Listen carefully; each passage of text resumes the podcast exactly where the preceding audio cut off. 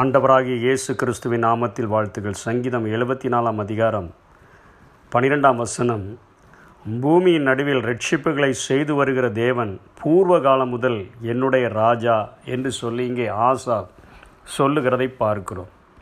இந்த சங்கீதம் எந்த பின்னணியிலே எழுதப்பட்டது என்று சொன்னால் கிமு ஐநூற்றி எண்பத்தி ஆறில் பாபிலோனியர்களால் அழிக்கப்பட்டு நெடுங்காலமாய் பாழாய் கிடக்கிற ஸ்தலங்களாக அது மாற்றப்பட்டு எருசலேமும் ஆலயமும் சுட்டெரிக்கப்பட்டு அவர்களுடைய அந்நியர்களுடைய கொடிகள் தன்னுடைய தேசத்திலே பறக்கக்கூடிய ஒரு நிர்பந்தமான ஒரு நிலைமையிலே அவர் அழகாக சொல்லுகிறார் ஆண்டவரே நீர் எங்களை தள்ளிவிடுகிறதற்கான ஒரு அடையாளம் என்ன?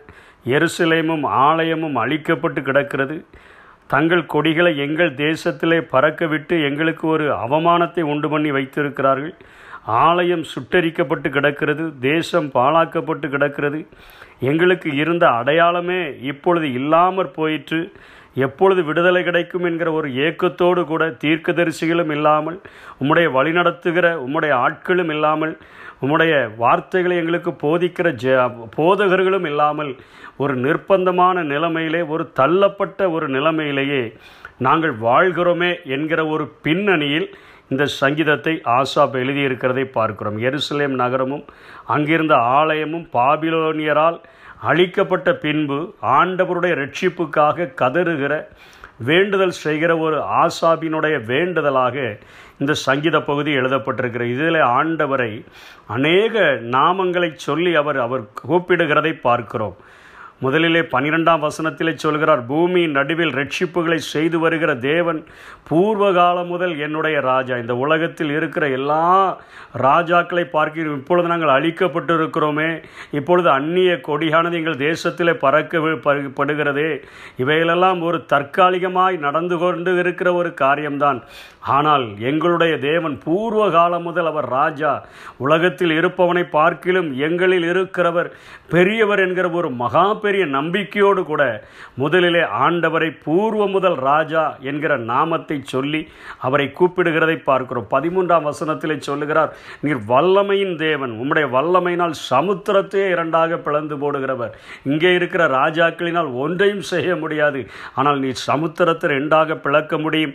ஜலத்தில் உள்ள வலு சர்ப்பத்தின் தலையை உடைக்க முடியும். இது எகிப்தை குறிக்கக்கூடியதாக இருக்கிறது. எகிப்தினுடைய வலிமை எல்லாவற்றையும் உடைத்து போட்ட வல்லமையுடைய ஒரு ஆண்டவர் முதலைகள் நிவில் நிவியாதானை குறிக்கிறது.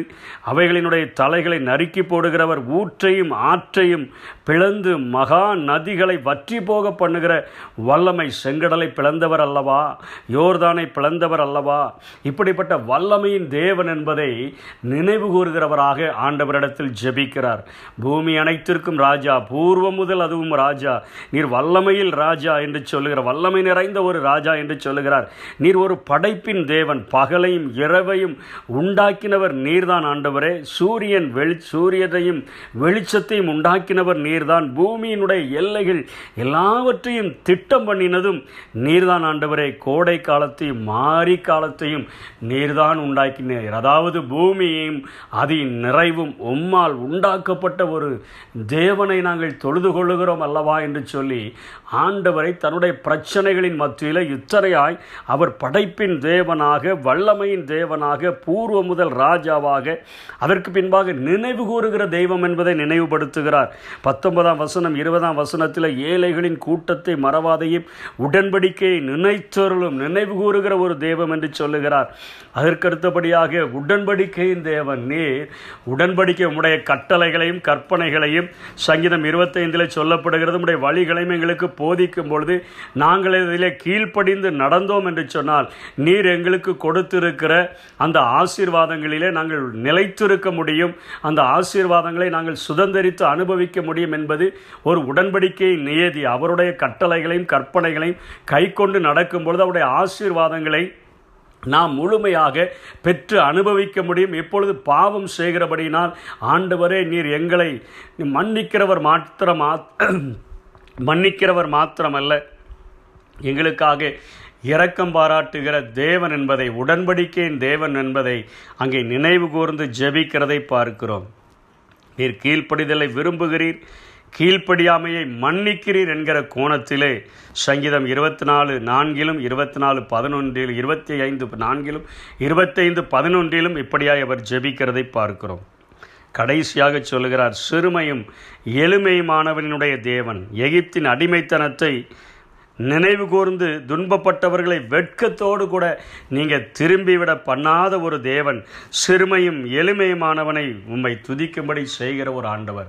அன்றைக்கு பெருமூச்சை கேட்டே இறங்கி வந்தீங்களே இன்றைக்கு தேசம் பாழாக்கப்பட்டு கிடக்குத எருசலேம் பாழாக்கப்பட்டு கிடக்குத ஆலயம் சுட்டரிக்கப்பட்டு கிடக்குத அதனுடைய சித்திர வேலைகளெல்லாம் நொறுக்கப்பட்டு கிடக்குத அந்நிய தேசத்தின் கொடி எங்களுக்கு அவமானமாய் தோன்றும் எங்கள் தேசத்தில் பறக்க விடப்பட்டிருக்குத எங்களுடைய அநேகர் சிறை கைதிகளாய் கொண்டு செல்லப்பட்டுட்டாங்களே. இப்படிப்பட்ட நிலைமையின் மத்தியில் இத்தனை பெரிய ஒரு ஆண்டவராய் இருக்கிறபடினாலே எங்களுக்கு உதவி செய்யும் என்று ஜெபிக்கிறதாக இந்த சங்கீத பகுதி எழுதப்பட்டிருக்கிறது. அந்தைய அன்றைய நிலைமையும் இன்றைக்கு ஆவிக்குரிய சபைகளின் நிலைமையும் இப்படிப்பட்டதாகத்தான் காணப்படக்கூடியதாக இருக்கிறது. இன்றைக்கு முன்னை கிறிஸ்தவர்கள் என்று சொல்லி வாழ்கிற அநேக ஜனங்கள் அவருடைய நாமம் தூஷிக்கப்படும்படியாக அவருடைய ஜனங்கள் அவருடைய கிரியைகளினாலே ஆண்டவுடைய நாமத்தை தூஷிக்கிற ஒரு நிலைமையிலே நாம் வைக்கப்பட்டிருக்கிறோம். மக்கள் அநேகர் உபத்திரவப்படுகிற ஒரு நிலைமை இப்படிப்பட்ட ஒரு கஷ்டமான ஒரு சூழ்நிலையிலே ஒரு ஆவிக்குரிய பரிதாபமாக மாற்றப்பட்ட ஒரு நிலைமையிலே வாழ்ந்து கொண்டிருக்கிற நாம் சபையினுடைய உயிர் மீட்சிக்காக சபையில் கர்த்தருடைய பிரசனத்திற்காக அவருடைய தெளிவான வழிநடத்துதல் நமக்கு கிடைக்கும்படியாக அவர் தன்னுடைய சுய இரத்தத்தினாலே சொந்த இரத்தத்தினாலே சம்பாதித்த சபை என்று அப்போஸ்தலர் இருபது இருபத்தெட்டிலே சொல்லப்படுகிறதே அந்த சம்பாதித்து கொண்ட தன்னுடைய சபையை அவர் உயிர்மீட்சி அடைய செய்து அதை போஷிக்கும்படியாக அதை பாதுகாக்கும்படியாக அதற்கென்று வைராக்கியமாக எழும்பும்படியாக ஒன்று பேதர் ஒன்று பத்தொன்பதிலே சொல்லப்படுகிறதை குற்றமில்லாத மாசற்ற ஆட்டுக்குட்டியின் கிறிஸ்துவின் விலையேறப்பட்ட இரத்தத்தினாலே மீட்கப்பட்டீர்கள் என்று அறிந்திருக்கிறீர்களே.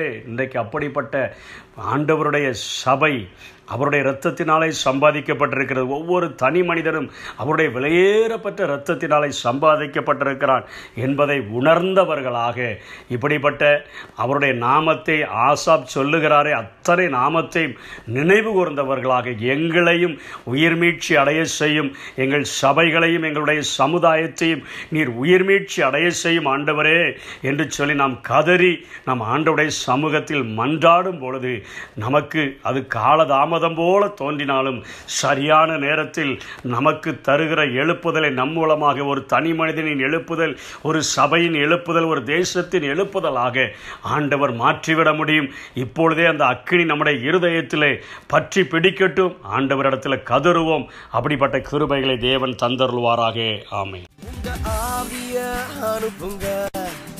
என்ன உயிரடைய செய்யுங்க. உணர்ந்த எழும்புகள் இந்த நாள் உயிரடைய வேண்டுமே. உங்க ஆவிய அனுப்புங்க. என்ன உயிரடைய செய்ய